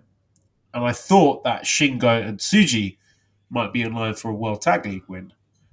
Uh, so I could be dead wrong, think but I- I I don't think. like yeah, I don't them think this match will have any Wrestle Kingdom ramifications. Zero. So, do you think Tama Tonga retains? Yeah, I do. I mean, I think he should. Honestly, Yeah. Uh, I, I, I mean, what are you gonna do, right? all right. Uh, well, that's it. I think I should probably. It's quiet now. Go. Now, now it's quiet. You're gonna wrap up the fucking. Show. Everybody in bed? Well- Did they fall asleep yet? Uh, no, Arthur's still awake, Wow. but my dad has taken him away because he's. I don't know what has gotten into him today. He's just. Full of pep and vim. Yeah, All right, that's good. absolutely buzzing. All right, well, listen, uh, let's wrap it up. What do you say? And then uh, I think I'm, um, I got to get. I guess Yeah, there are a lot of questions. Twitter. Are there? You want to do a question or two? It's up to you. I'm up for it. I, I got a lot of time. Like most of them are from Antonio. Let me see. There's one, two, three, four, five, six, word, seven, eight, nine. From Antonio alone? yeah, Wow. from Antonio alone. So I we pick. got I, can I pick a number between one and 40 nine? Responses, nine of them are from him. I, he's going to get one question. And I, but here's the thing: I appreciate the fact that he gave us nine questions. I do. That being said, I'm going to pick a number between one and nine, and then you, you give me that question. Can, can you do that? No, because he Oh. doesn't. There's no Rambles on and on. order to them. He doesn't like. Yeah. Most people would put them in a thread. You know, you you your tweet and then you reply to that tweet with the next one, so you get a nice little string of them. But they're just all over the shop. Just So I'm just going to read them all out, Oh. and then I'm going to answer whatever I'm interested in. All right, I'm not, we're not going to answer all of them. okay. You So- it. Right here, I saw Royal Quest three, and these were very good. I really enjoyed, but like this Naito versus another feud feel feud, it feels very cold. But to be fair, I already told this to one of your listeners, which you can see below that product since the elite left have been cold. He didn't took it kindly, but what I said, it's facts. The product does feel cold since the elite left, like or hate it. It's true. I know Damon loves Bullet Club, but facts David Finlay is Bullet Club leader in this feud between Naito and Sanada says it also already said Bullet Club? Who said that? So we've said all that. Like we agree with you. So to spin or add in, you guys, how should NJPW fix coldness? Let's per se be were it was before the pandemic, aka before the elite doing what I said, or not? How should NJPW fix its coldness in your opinion, Thogus? That's my question. Well, uh, answer that one quickly. Push all the young guys. You know, I want to see Tsuji and Uemura and Narita to a lesser extent, and um, Tsuji. Did I say Suji already? Umino, all of those guys, Gabe Kids. Yep. Let's get Oscar, um, Fujita. Let's get Oiwa back. I, I want to see the next generation doing some stuff and not just clogging up the mid cards. Uh, by the way, SLB means Benfica, or in this case, Sport Lisboa, a Ben- E Benfica. That's why Sporting is Sporting Club de Portugal, not Sporting Lisbon, because no club in Portugal has Lisbon on the name of part of Benfica, which is Sport Lisboa, a Benfica. Plus, when Sporting refers itself as club, they refer to being the club of the country of Portugal, not the city of Lisbon, hence Portugal, not Lisboa. It's other reason why Sporting is just called Sporting, not Sporting Lisbon. So here's Portuguese football lessons, you guys. That's interesting. I didn't know that, so I'll, I'll take that. I'll bank that one. Um, the- the- the- Anything? Any sardines? Any talk of sardines? No sardines. No, we've not had any sardine correspondent this week, God which is damn it! Very disappointing. He's he's sent the Sporting Lisbon information three times, so very very, keen for that. He's very into that. Yeah. Uh, but yeah, uh, da, da, da. let's do Daryl's question. Okay. I think that we've had consistent challenge with faction leaders leaving over the last decade and tapping someone new on the shoulder. Hmm. It's worked great. AJ and Bullet Club, Kenny and Bullet Club, Okada and Chaos, and it has worked less than great, David Finlay. So where do you see United Empire going from here? They're honestly my favourite group of Me the too. last couple of years. And they do seem to have great chemistry with each other, but that has always been with Will at the helm. What options do you see for them? Maybe Cobb graduates to that post. Well, my, my horrible feeling is that We're done. this is just the extended universe thing, and Osprey is still United Empire leader, but it just has his sort of United Empire in um, in in AEW with Aussie Open, which is horrible, and I hate it. Like, I don't consider Aussie Open still to be part of United Empire, and when Osprey signs with AEW, I won't consider him United Empire. They should do the decent thing and have him put over a future leader, as you would normally put in this case. But then the, the precedent is there for stupid shit to happen when people do sign with AEW, because you will recall uh, Jay White. Who did he put over in his last match before leaving New Japan? Eddie Kingston. So I'm not holding my breath for anything uh, particularly cohesive or, or forward thinking. Uh, you know, he should be putting over someone, uh, you know, young guy who could be future leader. You know, Great O'Khan, Great O'Khan to beat him and, and become United Empire leader. That's what should happen. But we're so horribly cucked by Tony that uh, we're going to get something stupid instead. Do you know why we have factions, Joel? We have factions in New Japan Pro Wrestling for Annoy you deliberately. Well, yes, number one, uh, but but also uh, it is a way to organize the roster. When it comes to travel, when it comes to training, when it comes to a, a myriad of different logistical things within New Japan Pro Wrestling, and the fact that it somehow gets morphed into these subgenre faction esque things in other promotions is quite honestly annoying the fuck out of me. Uh, that is a New Japan Pro Wrestling thing, and there really isn't any reason to have any type of United Empire, Bullet Club, Los. I mean, listen, I, the only one I would give you half credit is the Los Ingobernables, because that's that wasn't even started in fucking Japan. Um, that being said, uh, yeah, I, I look if if Will goes, United Empire goes. Sorry, and and I'm with you. United Empire had was probably my favorite faction. And I think it peak United Empire was like those Reservoir Dog fucking vignettes where they're all in their suits and they're walking the streets of uh, uh, what looked like uh, looked like uh, Shinjuku, if I'm not mistaken. Uh, that was peak. Gideon Grey peak, peak. It's it's it. Let it die. If Will goes, let it die. Uh, let's do one more from our good friend Minty, who says, uh, "Which New Japan wrestler would you entrust to shave your asshole? When thinking about your answer, please consider all aspects such as the quality of workmanship, thoughtfulness for a sensitive and potentially dangerous task, Yeah. and all-round service experience." I think Yo would be really good at shaving an anus. I, all right. Well, I, truth be told, spoiler, I did see this in our Discord, and I was just like, not that I was like, I was just like, all right, I, okay, I get it. We're the the wacky podcast that's going to talk about ass shavings. Um, who shaves their asshole? Do you sh- honestly? Do you uh, look? Do you shave your asshole?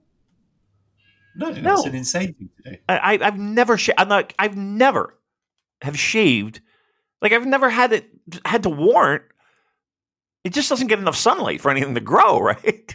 Right? Like there's nothing growing. Uh just leave it alone. It's, it's like a fucking um what the fuck like what's that plant? They're like little cactuses what is it a succotat not a succotat succulent a succulent. That's what it is. Just leave it alone. Every once in a while, you can get a little wet, you know, clean it off a little bit, dust it off. But aside from that, it's it's, it's a very low maintenance type of uh, thing, right? Our new T-shirt slogan, the, the big anus on the front saying "Leave it alone." Leave it alone. Just leave it alone. It's because the more you fuck with it, pardon the pun, that's that's when you get into uh, all the craziness. So my answer is leave it alone. Don't don't shave it. There is no shaving. I would not trust anyone to shave it. Uh, I'm leaving it alone.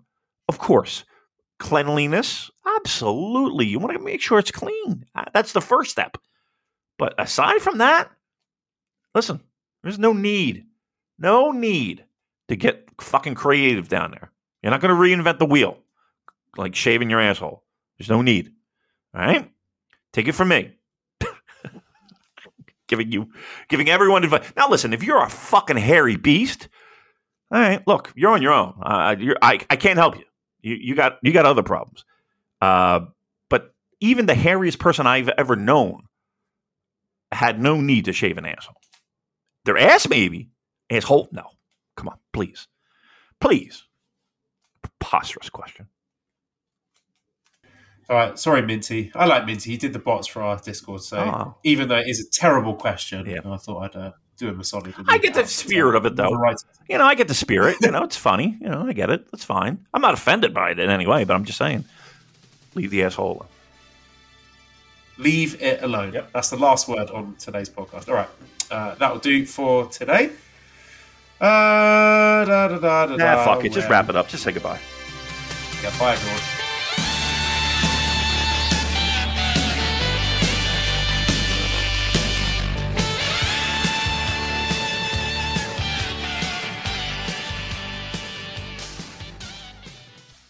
Say goodbye to your credit card rewards. Greedy corporate mega stores, led by Walmart and Target, are pushing for a law in Congress to take away your hard earned cash back and travel points to line their pockets. The Durbin Marshall credit card bill would enact harmful credit card routing mandates that would end credit card rewards as we know it. If you love your credit card rewards, tell your lawmakers hands off my rewards. Tell them to oppose the Durbin Marshall credit card bill. Music. It's not just part of our daily lives, it's part of our wrestling fandom as well, and it has been for decades. That's where this show comes in. Music of the Mat, the podcast devoted exclusively to the music of pro wrestling, hosted by Andrew Rich. Hey, that's me. Each episode delivers a different topic with a variety of great guests, fun conversations, musical analysis, and of course, a heartfelt pun or two. New episodes drop every other Tuesday on Apple Podcasts, Google Podcasts, Spotify, or your podcast app of choice. Check out Music of the Mat only on the Voices of Wrestling Podcast Network.